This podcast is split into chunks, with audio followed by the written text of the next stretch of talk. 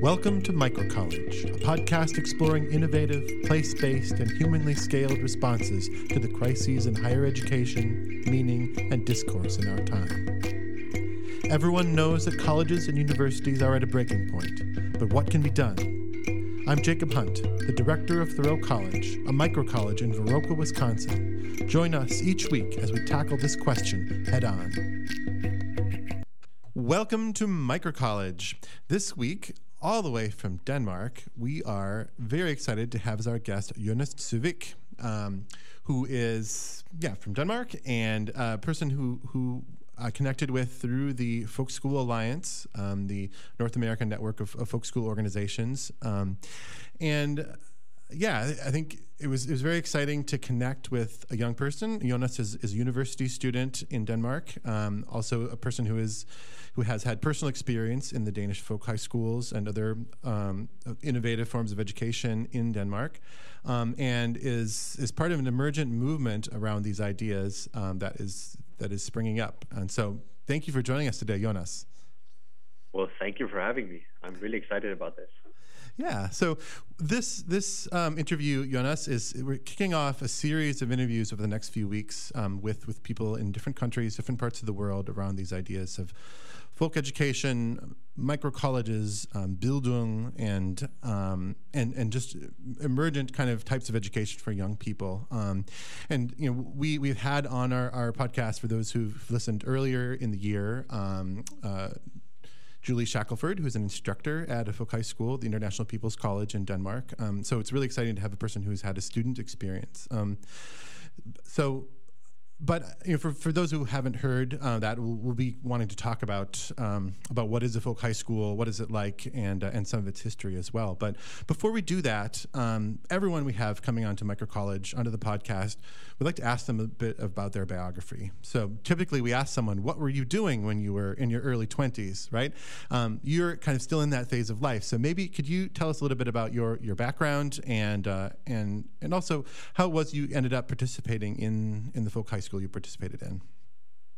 Right.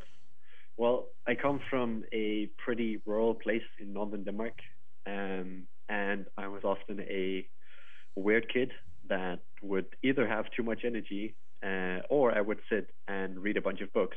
And I was very much a nerd and didn't find many peers uh, there. So I did, of course, I had friends, but we just didn't share interests that much. Um, and then at some point in 10th grade, I went to what is called an after school, which is sort of a folk high school for young people, uh, where you go and you live for one year. And it, the entire point is that you have normal school curriculum, but but the focus isn't there. The focus is on making friends. And that one year was pivotal for me. It, and, it was like. And how old were you? What, what year is this? That, that was in 10th grade, so I must have been 16. Okay. And, and this is a boarding school. This is uh, this is you go yes, away and yes. live away from your family with with with people yes. your age. Exactly, exactly. And you, you do that for an entire year, which is it's quite normal in Denmark to do that. Um, like many people do it, and it's it's like a well-known thing to do. Uh, and for me, it was it, I called it dog year because I grew about seven years in that one.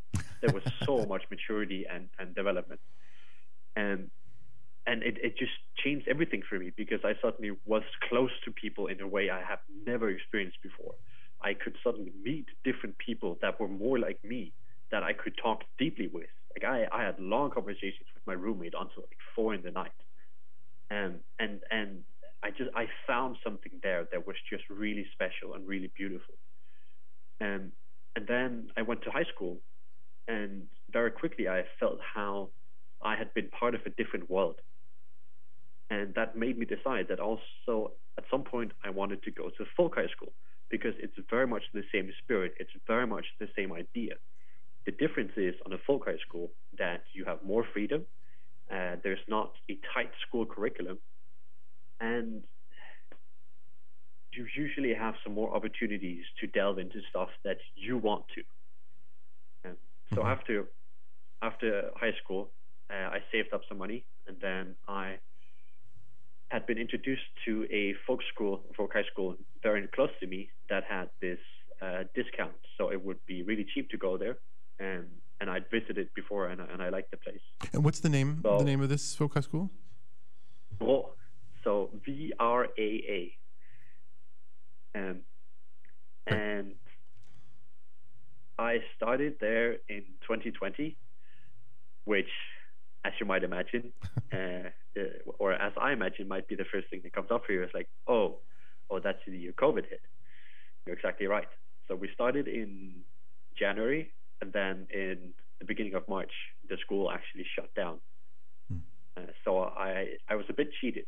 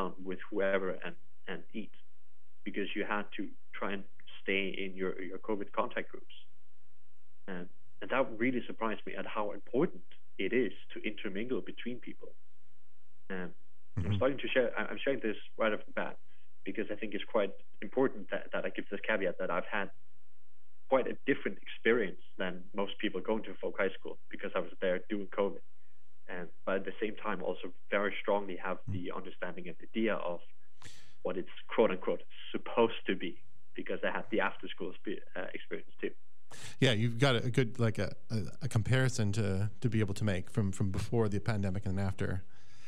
Yeah. Yeah. So, we, stepping back a couple steps there. So, um, one of the things I've found in talking about education and educational systems in different countries around the world throughout my career as a high school teacher and as a and and through this college project is that it's actually uh, people's the structure, the schedule of of school of education seems like for many people like the laws of physics. It's something that's very difficult to actually think in a different way. And so I think one of the things that's very interesting about Denmark is both with the after school and then with the, the folk high school, you have two forms of alternative education, you could say, or alternative at least from the perspective of, of the United States, um, that are just that are fully integrated. They are they're known. They're they're incorporated into the culture now for for a long, long time. I mean, the after schools, do yeah, they go like back to the 19th years. century as well? Yeah, yeah, they go far back too. I actually don't know uh, which one outlived the other. Uh, I'm not sure, but I would imagine that they're quite close in, in uh, origin. So with, with the in, here in the United States, there are um, there's a handful of of say high school semester programs. Um, there, there for many years was one here in Wisconsin called the Conserve School that uh, students could go. They were there for you know it was focused on the environment um, during a year of high school, and it was it was a transformative experience. I had a number of my high school students who did that, and they came back and they described things in many of the ways that, that you did.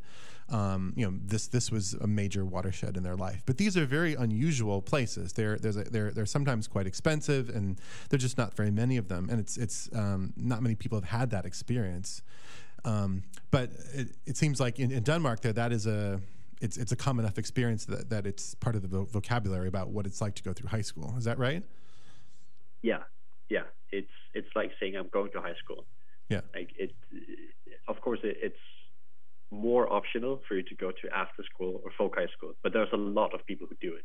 I think after school, th- this is my, my, my guesstimate, but I would say 60 to 70 percent of uh, ninth or tenth graders go there. Okay. It's very highly highly valued, uh, and then folk high school would be less, but I would still guess 40 to 50 percent. Yeah, yeah. So I experienced it some sometime throughout the 20s.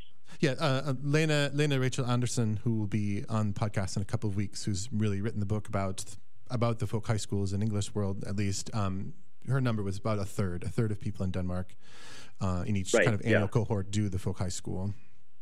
Yeah, that sounds about right. So I just for, for people, you know, for for our, our largely American audience, our, our audience, you know, is is increasingly global, but a lot of them are from the U.S. Um, I mean, Denmark is maybe a country that they don't know too much about. Um, so I just I wanted to just just to give people some context. I mean, Denmark um, has a population of about five and a half million people, um, which is about the same as the state of Wisconsin. Which is an average size Wisconsin, you know, American state. Um, the area of Denmark is about the same size as the Driftless region. It's comparable to, you know, so considerably smaller than the state of Wisconsin. Um, and in Denmark, there are about 70 folk high schools, is is my understanding.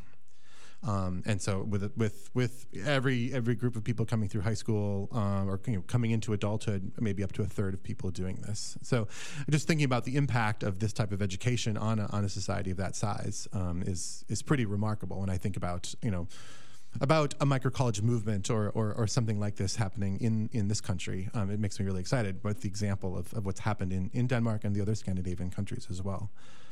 Um, I guess for, for people, um, you know, Denmark is also a country. It's important for people to know that on surveys of happiness, quality of life, well-being, all the sorts of markers of the health of the society generally shows up like literally number one, one or two or three in any given year.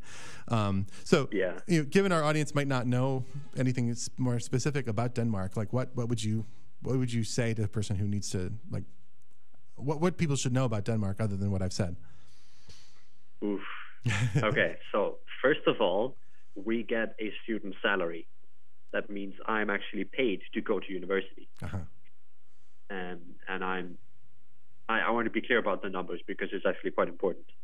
Um, I would get something about between seven and eight hundred uh, U.S. dollars after taxes, and that would al- that allows me to actually have an apartment, have a budget for my my food, and also have a little bit for doing fun stuff, which relieves me almost completely of financial stress.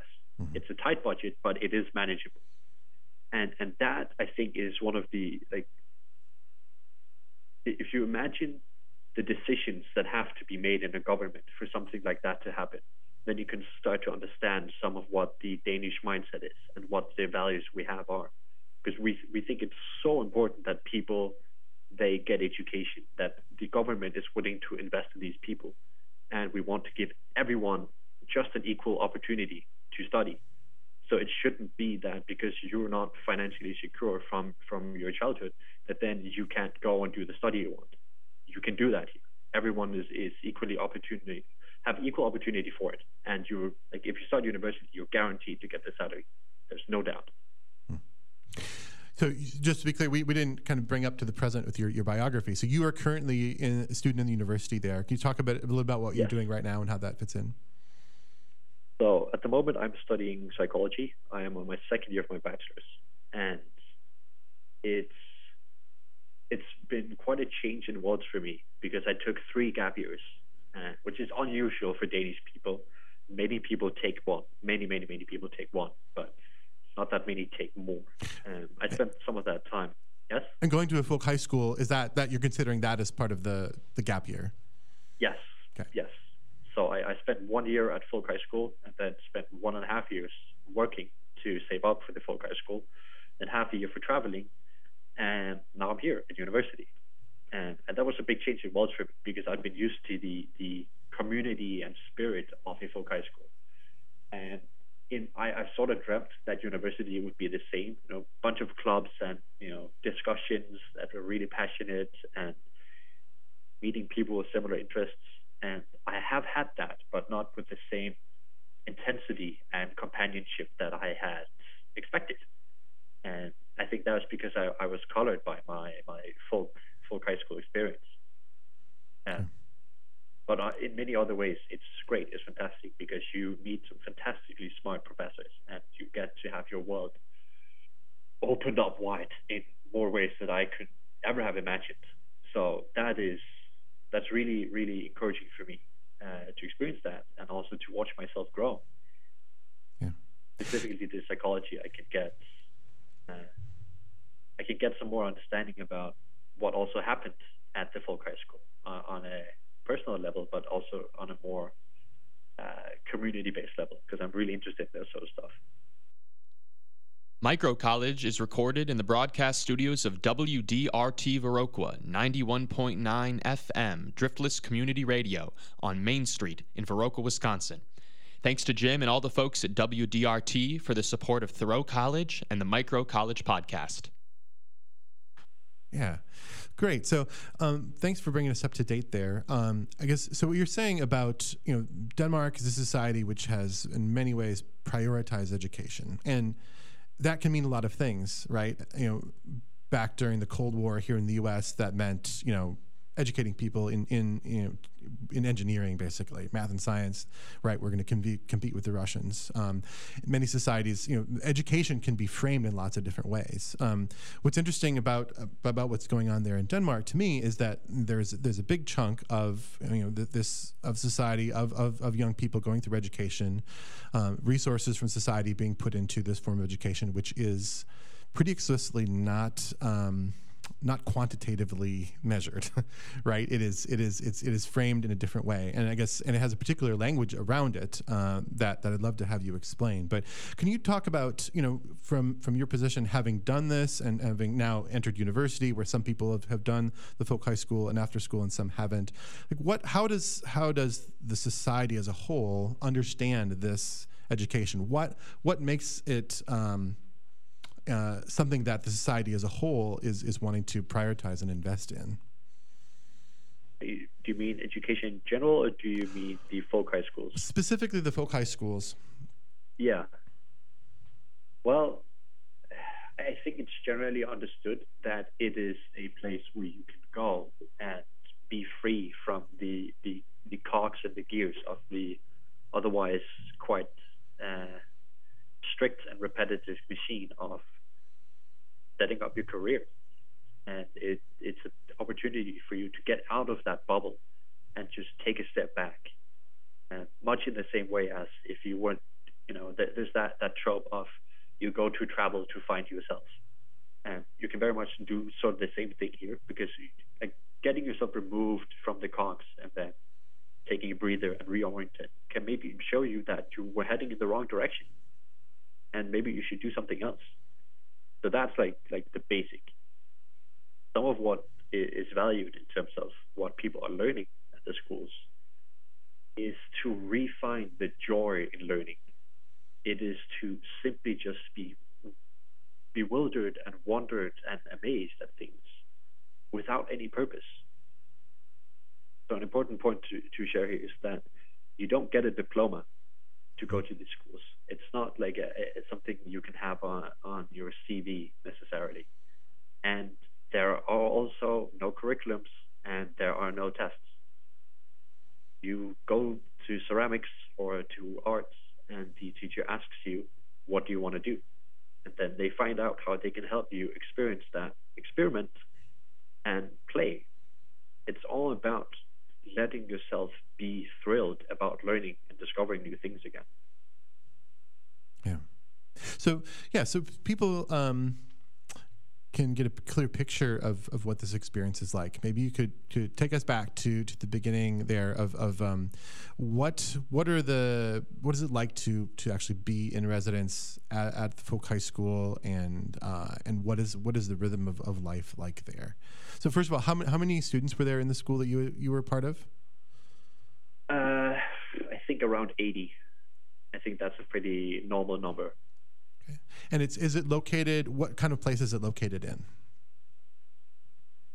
It it differs depending on where you are in the country. Uh, I I assume that generally it would be in smaller towns mm-hmm. where you have sort of a local community and you have some shops, but it, it's not a big city and it's not completely removed from civilization at all either. So when um, Julie Shackelford met with us talking about the International People's College, which for, for people who didn't hear that episode is a is an English language folk high school in Denmark, very much international, as the name suggests. Focus and a lot of people from other countries. Um, there there is a strong sense of being a sort of a cultural campus bubble that they talk about there, um, to the degree that that she's been involved with projects to break up that bubble, getting people off campus, integrating with you know connecting with local families. Um, what's the integration and you know what's the mix of, of Danish and non-Danish students at the school you attended, and what is its interactions with the surrounding community? So there were actually quite a lot of international students at at my school, and I think the principals have been really good at making connections and networking out in the bigger world, and they have some really good uh, opportunities for, for internationals to come by. Uh, we especially had a lot of Japanese students, which was really interesting. And I forgot what else you were talking about. so, about. with the international students there, were they the language of instruction and, and community life was was Danish or was it English or? Oh yeah, so uh, generally we would then accommodate and speak English uh, for everyone. There would be once in a while uh, some things would have to be Danish uh, because it was declared by law. Uh, so there were some cultural events that we had once a week uh, that those had to be Danish. But that was at my school also partly because um, back in the hundred years ago, or something, uh, the school I went to was actually at another place then it had to be moved. So the entire village or town helped disassemble the entire school, move it, and then rebuild it. That was a community effort. And because of that history, the principals on the school they have made this decision that every Wednesday they will invite the entire city or town to come and have dinner with them. Uh-huh. Then there will be a cultural event afterwards. So that's a way for them to give back to this community who made the school survive. And yeah. And so those events will be Danish. That that's fascinating. I mean, that that's you know, as we've been talking about micro colleges here and, and Thoreau College here in Viroqua, um, the relationship between the these schools and the communities in which they're located is is an interesting variable. Um, as you know, Deep Springs College where I went is very explicitly separated. It's isolated in out in the desert, and there really there are there very little kind of connections with the surrounding communities. Here at Thoreau College, we've kind of rooted ourselves right in the community. We run a, a, storefront business. There are there are many ways that people can participate in our programs. We're integrated with the, the Driftless Folk School, where there are a mixture of people of different ages doing classes together. Um, so it's interesting to hear that that sounds like there, there's there's a sense that of the surrounding community that this this folk high school is is a key institution. It's part of it part of what a part of the community itself. Yeah. Yeah. And that is also partly because the, the town is super big. So it, it is a, a considerable institution. So um, I know that the different folk high schools have often a different they have different curricular specialties or, or focus of some kind. What what sort of things were happening there in terms of in terms of classes or, or activities that were happening in the folk high school? Right. So this one was very much focused on music and arts. So there was ceramics, which is very popular at the moment in Denmark. Lots and lots and lots of people go to folk high schools to learn about ceramics. and then there was a bunch of different types of musical things, which was both normal music and electronic music. It would be songwriting. It would be playing songs together just in general. Uh, a, a, great mix between those things. Uh, and then there was some. Uh, you could go with the janitor around the school and be taught how to, you know, be part of the maintenance and upkeep. And that was like a subject you could take. Uh-huh. Uh, what I did was uh, I had electronic music and then I had writing. So it was just a writing class where we would sometimes do some exercises and then write those out and give each other feedback. And sometimes we would write our own stuff and then share that. Great. So, would you say that that the students, you know, choosing to attend, you know, this school versus others, or they're they're self-selecting on the basis of their interests uh, in terms of say music or ceramics. Is that would that be the case? Yes, uh, I'm. I'm pretty sure that the main the main decision, besides the cost, because uh, the cost varies, the, the main decision will be okay. What types of uh, classes are are being uh, provided at the school? Great. So great. Students are living together, um, up to eighty or so students. Are are uh, and are do are some of the the the teachers living there as well? Um, it depends. So the tradition normally, both for the after school I mentioned and for folk high school, is that the principal lives on site.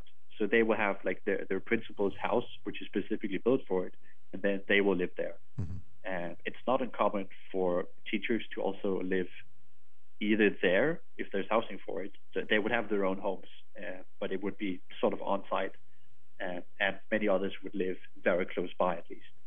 Uh, mm-hmm. There's generally a, sense of yes, they are there uh, for work, but do many teachers? My understanding is that it's not just a job; it's more of a lifestyle. Mm-hmm. So shared meals, as well as these shared events, festivals, things like that, are part of the culture. Correct? Yeah. Yeah. yeah. So yeah, could you you talk us through um, what what is a typical day like for a student at the at the folk high school? Yes. So you wake up in the morning uh, around eight, and then you eat your breakfast, and then there is morning assembly, and so everyone goes and gathers in the assembly hall, and we start out by singing a song together. And for the folk high schools, we specifically have a folk high school songbook, which is a collection of uh, various texts that are part of the cultural history. They're usually a bit older, but many of them are, are centered around community. Um, and Many of them are also written by Grundtvig, which is the guy who, who sort of founded the idea of the folk high schools. And he was a pr- prolific songwriter too. He wrote a bunch of hymns for the for the uh, Danish psalm book too. And yeah. for example, something like Beatles' "Let It Be." That's like a classic that we would have in there, and things much in that same spirit. Right, part of the international songbook for sure. The Beatles. yeah, yeah, yeah. So we would sing a song, and normally, uh, or so there's a song, and then there is a lecture, and the lecture can be by the principal, or by teacher, or by a student. There are no rules to what it could be about I had a Brazilian friend on the school who chose to talk about Warhammer, which is, if you don't know, it's like a video game and also a board game, and it's a very big world. And he's just a nerd. I think it's really interesting. And so he went out there and talked about it. And well, yeah, some people think, okay, why in the world do I have to listen to this?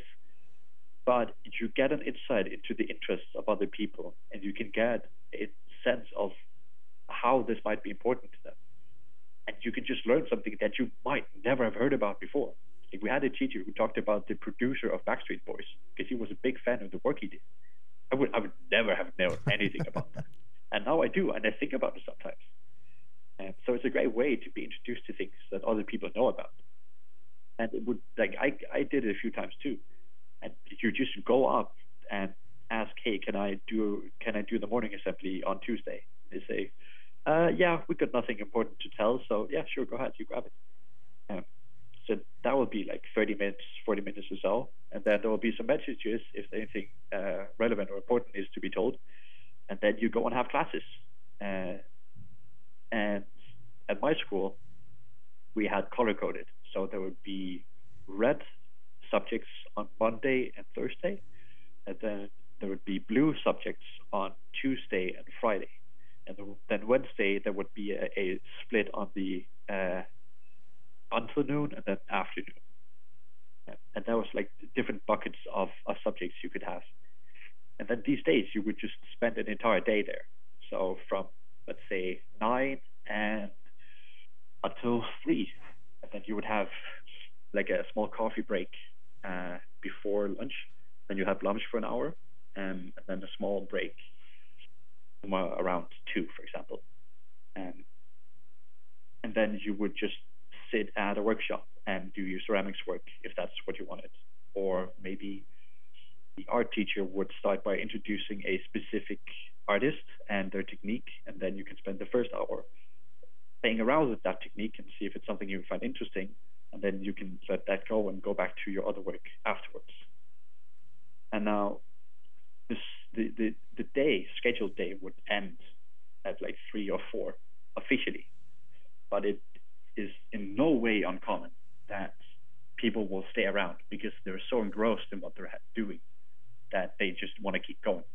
And sometimes, if they're really, really deeply engrossed in it, which is usually if if um, they've got a great idea or maybe it's showcase night soon, then it's not uncommon that when you go for dinner at six, people will be missing.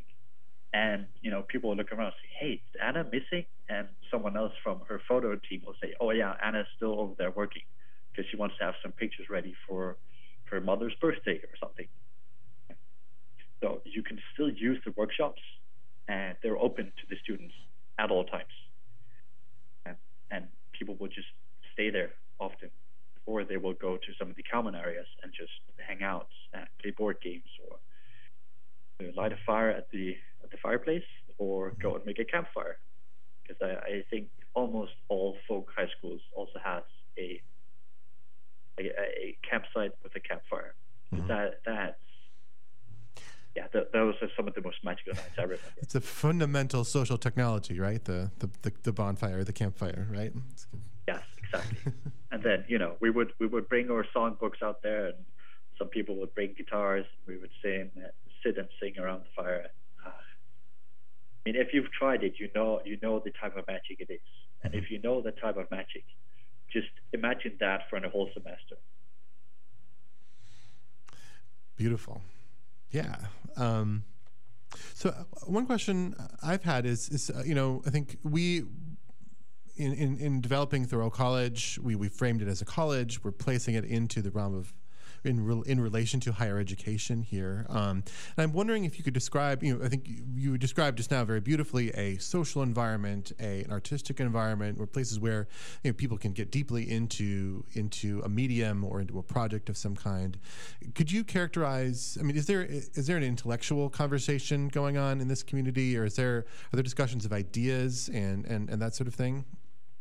And so, what's that? Yes. What is that like? There very much is.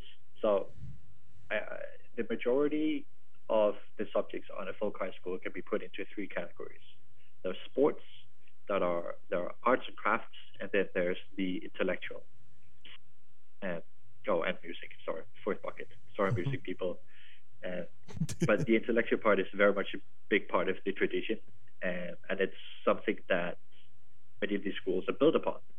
Like back in the day, it would be usually be the principal who held a lecture in the morning, and up until I don't know, Lene can probably correct me on this, but I, I think it's like 20, 30 years ago.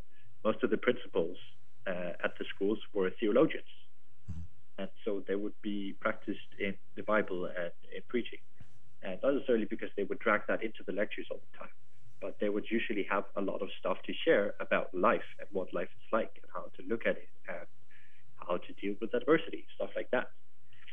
And now it's become much more of an active and participatory thing. So, for example, I had a subject called news, where there was no curriculum. It was just uh, everyone shows up in, in the room and they bring a piece of news that they have encountered throughout the week that they would like to talk about. And this is very interesting when you have a bunch of international students because then you can have someone from Costa Rica talk about how something has happened in her local uh, community, or you can have an American talk about some new policy that is being implemented in his state. And you get, again, an insight into what's going on in the world. But besides that, you will also have subjects like philosophy or debate club for not just writing, but uh, like reading deep texts where you would sit and discuss and debate them. Mm-hmm. So that is very much part of the tradition, and there are different schools that are specifically focused on this more intellectual uh, focus. Yeah. So in any case, conversation about ideas is is seems like a key part of this culture. Um, next week we'll be talking with John Vervaeke, who who you connected us with, um, who is who is a really wide-ranging, dynamic thinker, cognitive scientist, um, interested in all kinds of what he calls an eco- ecology of practices um, around meaning, and a big part of that is is dialogue, right? Socratic dialogue, conversation around around big ideas, and it does seem you know what I, what I what I hear when I hear the description you've given to us is is the creation of a context for a certain kind of conversation, right? The arts are going on, you know, there are meals, there's singing, but then there there's a lot of space there where where conversation has happened, right? Is, is being practiced in a way. Does that sound right? Is that could you characterize as that is that a part of the purpose of the folk high school? Yes, it, it I think it very much is, uh, but it's not necessarily explicit. It's some of those things that through the way the school is set up and the way that the teachers and the principals facilitates the the environment and also the spirit of this community that that that arrives. Many of these things happen naturally. Like the deep conversations will happen spontaneously while you're sitting in the living room, and maybe you just finished a game of Uno, and then someone shares something about what happened with their brother back in the day, and then someone else shares another story of, well, yeah, I've had the same experience. And then suddenly there's this closeness that arises where people start to feel connected and like they understand each other way more and more deeply. It can also be that you sit at a bench at a party, because usually there would be some parties in the weekends, and you have a very heated discussion with your American and Brazilian friend about the ethics of I don't know, forced equality or how we should go about fixing the environment. And there's space for both, both the, the really personally close conversations, but also the debates of what's going on in the world. Normally, there will also be a debate about things going on at the school and what we can do about it if we're dissatisfied, because it's very much encouraged that we be part of the decisions that are made at the school or at least a part of asking for things. So if we would like to build a new hut or build shelters at the school, we can ask the school, we would really like this. We thought it would be awesome if this could be a possibility. That they will look at the budget and they will say, okay, well, we can make this happen, but how are you going to build them? And then it, we are part of the creation process of making that happen. So it's also a place where you can experience being politically involved directly in a way where you, you see it happening and you're part of the action right that's there. Thoreau College is a leader in an emergent movement dedicated to the renewal and revitalization of higher education through the creation of new, humanly scaled institutions with holistic curricula known as microcolleges. Thoreau College, higher education for the whole human being. Yeah. Yeah, so that, that's another resonance for sure. This this governance self, you know, being being a citizen, being an active participant in, in an actual community, certainly seems an important part of part of the, the, type of education we're talking about here. Um, I wondered if you could talk about Jonas. Um, I know that when we've talked in the past, you've you've done a great job at articulating your understanding of of the explicit kind of mission of the folk high schools. Um, I, know, I, understand even in the legislation supporting these the schools, there's discussion of of certain principles of um, of human development that are are the goals of of the folk high schools. So I'm thinking about Dannelse and, and concepts like this. Could you share some of yes. that? Ooh, well, it's been a long time since I, I, I read the specifics. Um, but generally, yes, the, the entire approach and mindset of these schools is something that we in Danish call Dannelse, which translates into the German term Bildung. Um, and for you who know uh, the ancient Greeks, then maybe if I say eudaimonia, that makes sense to you. Mm-hmm. Human flourishing. Is, yeah. Exactly, human flourishing. The entire idea is to cultivate people into maturity and growth. That's like the basic concept that all these schools are trying to facilitate. And a key point with this is that they don't give you answers. They won't be so arrogant as to tell you that they know better. They will simply instigate you and provoke you to ask questions and take a stance and think for yourself. Very much these schools are also a part of you finding your own sovereignty and finding that you have something to offer the world that you are to be taken seriously as a citizen. Hmm.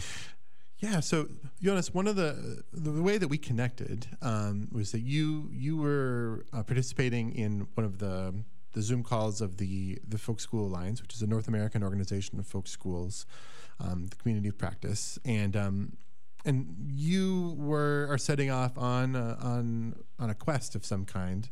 Um, related to these ideas and, and, and perhaps networking institutions with similar ideas. Can you talk a little bit about your the project you're involved with?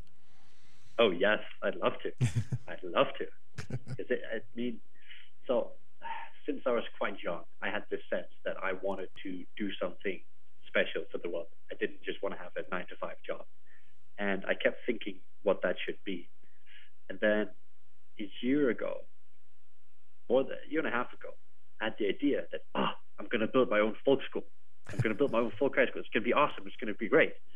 And but then I started connecting with John Vervaeke, and then later you, and then Julie, and other similar people who are doing similar stuff to what I now am hoping to do, which is to try and bring this folk high school model out into the world in a bunch of different, very diverse variations. Because there have there throughout the, the last decades, there have been people from other countries in the world contacting the, the Danish um, Association of Folk High Schools and asked them, how do you do this? How do we build one for ourselves? And often what in this conversation between the, the Danish and internationals, would find out that the the culture and the ground is just different in other countries, which means that you can't just copy and paste the Danish model. Mm-hmm. You can take the ideas and the spirit and maybe some of the meta structure, and you can use that as scaffolding. But in the end, every country needs to find their own way of how to implement something like this. That's what I want to be part of. I want to figure out how we can take these schools and spread them to the rest of the world because I think that they can be a crucial institutional instrument in trying to prosper some culture that I think we've lost our connection to.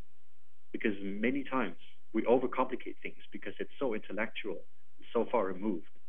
And we're becoming so isolated because of our overly individualistic, individualistic society that we need some more connection with other people and we need to experience just how simple some of these things can be. And for me, one of the most important experiences of both after school and folk high school was a deep sense of connection and a deep sense of meaning. Because, in my opinion, and from my own experience, meaning is not something you intellectually think yourself to. It is something you experience. And there is science to, to back this up. I mean, you when you talk with John Vervaeke, he can tell, tell you about flow and how people talk about flow as being some of the most deeply meaningful stuff you can ever do. And in many ways, these schools sort of facilitate low states of flow, and they help you break frame, and they help you think for yourself, and they give you big, bigger network and new connections. And all those things is just a little part of what they give you.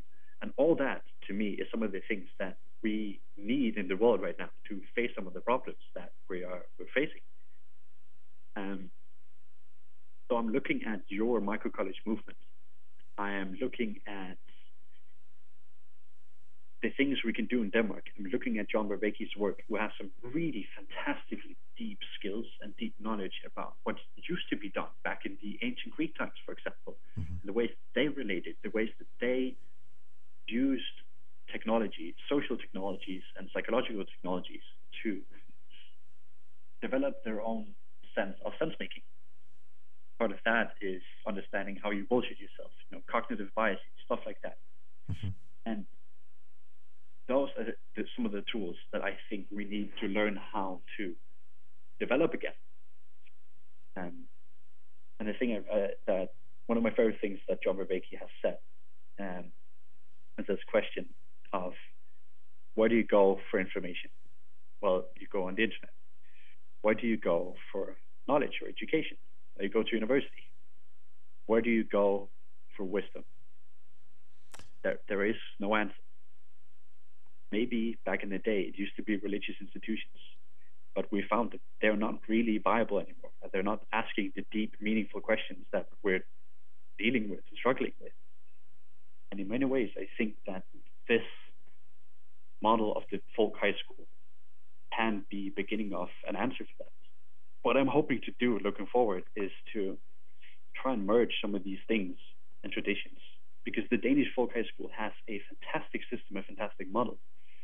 But in the later years, there has been a growing debate about what purpose they're really serving. Because as with any institution that survives for a long time, they get a bit stale.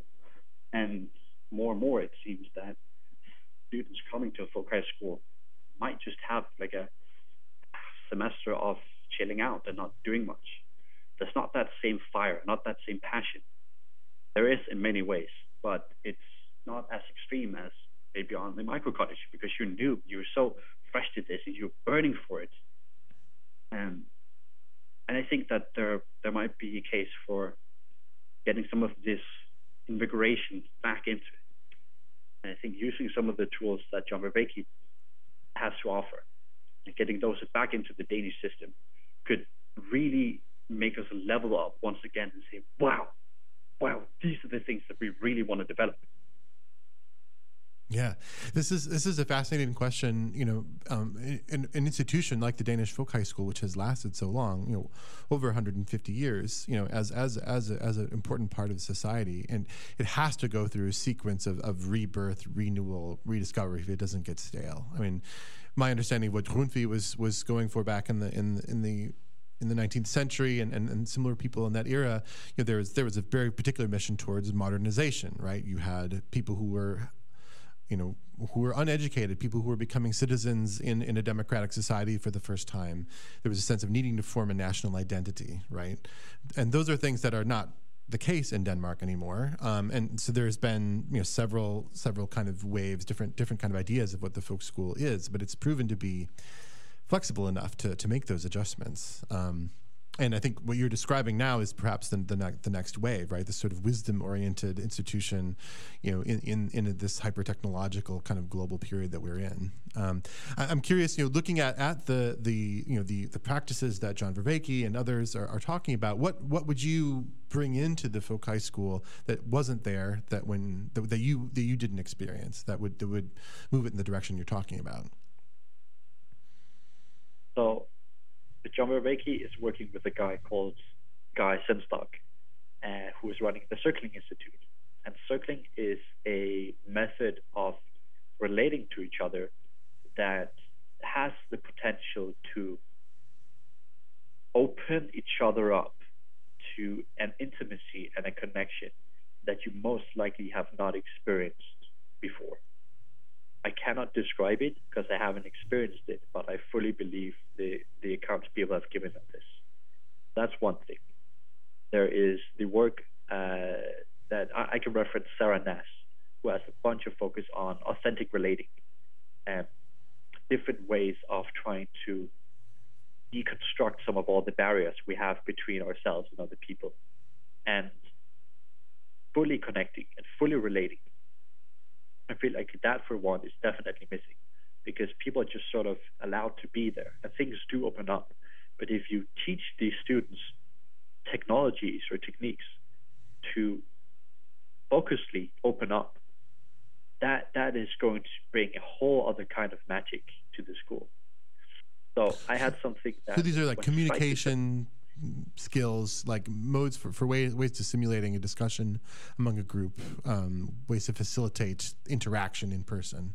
Is that right? Yes. I mean, yes. It, it's difficult for me to explain because it would take a long time. Sure. Uh, I can I can just recommend go find Sara Ness on YouTube. She has some like five minute videos of different games that they're playing. Mm-hmm. One called the Noticing Game, for example. And and I think something like that, a special way of relating to each other, could be incredibly helpful. On top of that, and I would really appreciate if we started to do more with meditation. Mm-hmm. That that became more part of what these schools are doing, because the schools are generally meant for engrossment, for really getting lost into something, and not everyone is interested in self-reflection. But I think it can be very useful for many people to do this, both through meditation and observing yourself and getting some more perspective and having a space where you can build that practice but also contemplation. That means journaling, asking yourself questions, looking a bit inward, and maybe finding out where you've been going wrong in your life. That will give you so much more orientation and so much more commitment to the things you want to do out in the world. And so, uh, as a, a example, one of the subjects that I had was this fantastic teacher who was taught in uh, African dance and drumming and she made a subject called uh, hippie rhythmics or hi- hippie rhythms, and that was like in a lack of a better term. And some of the things we did was uh, like call and response with movements, where someone would be making a rhythm, and then someone does like a thriller move, and then everyone else copies that thriller move, and we're just standing in the circle and copying each other's movements and finding the sense of, of commonality and community in that. Another day, we would sit and just have a mirror in front of us and just sit and look at the mirror and look at each other. And the teacher would go around and ask some open ended questions into the air. And, and if, if already now you can probably have a sense of, okay, what must that be like emotionally to have like those two types of experiences? Mm-hmm. And and it's stuff like that that I feel some ways is missing because that was definitely unorthodox to have that subject at my school. Mm-hmm. And I wish that there would be more things like that. I, I think in some ways we're, we're losing the ability and the skill to relate to people, especially because of, of social media and how that's creating this other layer of all the context. Mm-hmm. Sometimes it's really healthy to just get that away, just come back to the simplicity and primality of just relating to another person with your guards down. And is there uh, the the in terms of technology? Is there um, there community standards or, or, rules about that as at the folk school you were part of? That were not. And do you think? I think it could be useful. Would that be something you you would you would add into a school that you would start? yeah, I probably would. I would probably say something like, not while you're in the dining room, not while you're at the assembly hall. Maybe even out in the workshops, you would say, okay, well, we're all going to go and put our phones on this shelf, and we can go there specifically and check it if we are looking for something specific. Maybe we're looking for a tutorial or some paintings for inspiration. Uh, but otherwise, try and limit it as much as possible because it does change the way we relate to each other. Mm-hmm. Yeah, I think that, that that's that is emerging more and more as a question. I think in our in our time these these technologies, especially social media, you know, continual connections to different different streams of information are this is something fundamentally new in human history, right? And so, in any way, like talking about it and, and, and figuring out a way how do how do we interact consciously um, does seem to be an important mission for anyone going through education, yeah, becoming a becoming a human being in this period in history. Yeah. So for so a quick example, like something like the policy on how to treat phones on the folk high schools, that could also be part of a democratic decision. Mm-hmm. That at the beginning of the semester, the school will sit everyone down at an assembly hall and say, we all need to agree on how we want to use our phones and the the ramifications around that. And then everyone else, like everyone, comes to an agreement. Like that, I could very much see that happening at many schools, because then it's not just the principals making a decision, but it's part of a democratic process that also teaches the self-governance. It also teaches them to think critically about, well, how is my phone use, and how do I feel about other people grabbing out their phones, and I'm sitting there feeling awkward, and then I feel like I have to put out pull out mine too, and then we're just sitting there staring at TikTok for an hour instead of like you mm-hmm. know breaking through the awkward for 30, 30 seconds and then suddenly have a, a conversation. Yeah.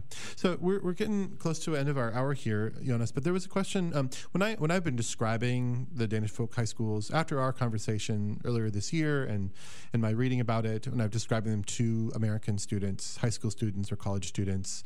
Um, one thing that that stands out as as as unique and and you know it's similar to Thoreau College, but unusual in certainly in, in a North American context is the total absence of of grades, certification, evaluation, you know, any sort of uh, the the kind of um, kind of formality that people associate with education. And the question that comes up for, for a person not in a system like that is is where do you find the motivation? Where where what what is um, how do, how do the students you know keep you know moving forward in their work without that sort of formality?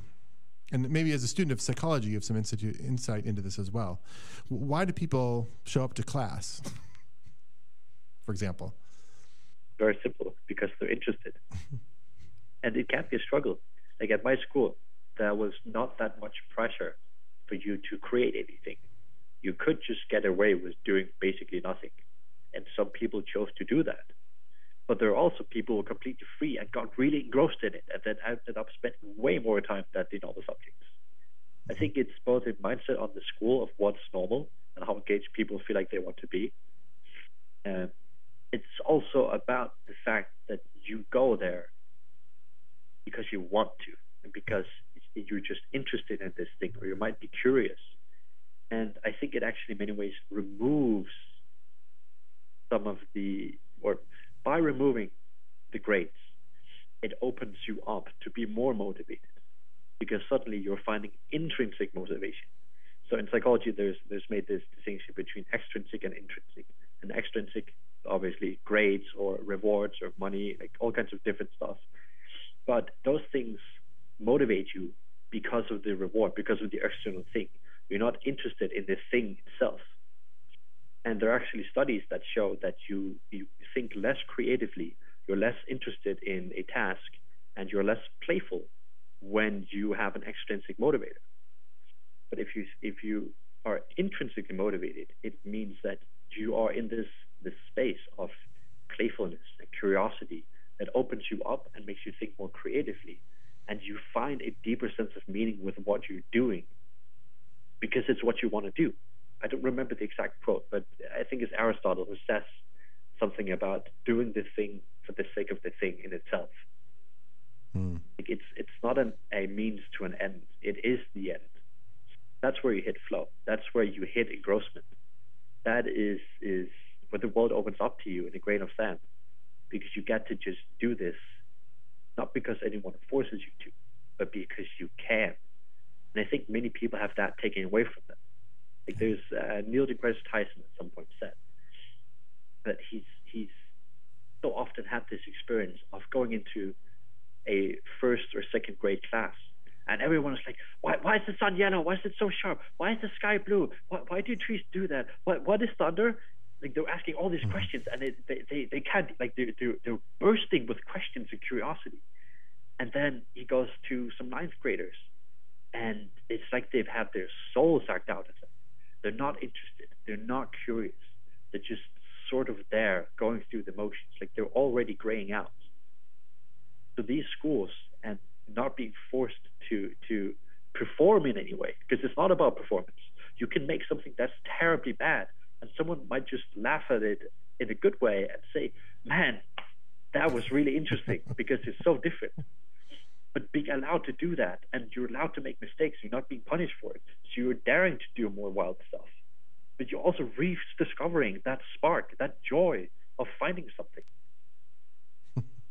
That's beautiful, Jonas. I, I really agree with that. I think that that's, that really resonates with my experience. Um, and I would say in the environments, the educational environments that I'm involved with trying to, to build here, play is a really important piece. I think my, my favorite statement of that that I go back to is Schiller, a great German poet, Friedrich Schiller, who who wrote in, in the aesthetic education of, of man that there was, you know, the human being, person is at their most human. They're, they're most authentically human when they are at play authentically and genuinely at play. And I think ideally, you know, there's a model of, of eudaimonia, of human flourishing, um, that says that you know whatever you're doing, your your job, your work, your career, or or, or how you spend your time, whatever that is, um, if you can find a way for it to be play, then you're really winning. That's that's that's a model of, of, of really being a su- successful person. So it is so exciting to hear um, a, you know, a, picture of of, of, a, of, a, of a, you know society-wide educational system uh, institution like this that that has some of that in, in deep in its core. So yeah, and you're you're you're really great at expressing it. So thank you so much for that. I think that's a great place to to end. Um, so thank you for your work and thank you for your time.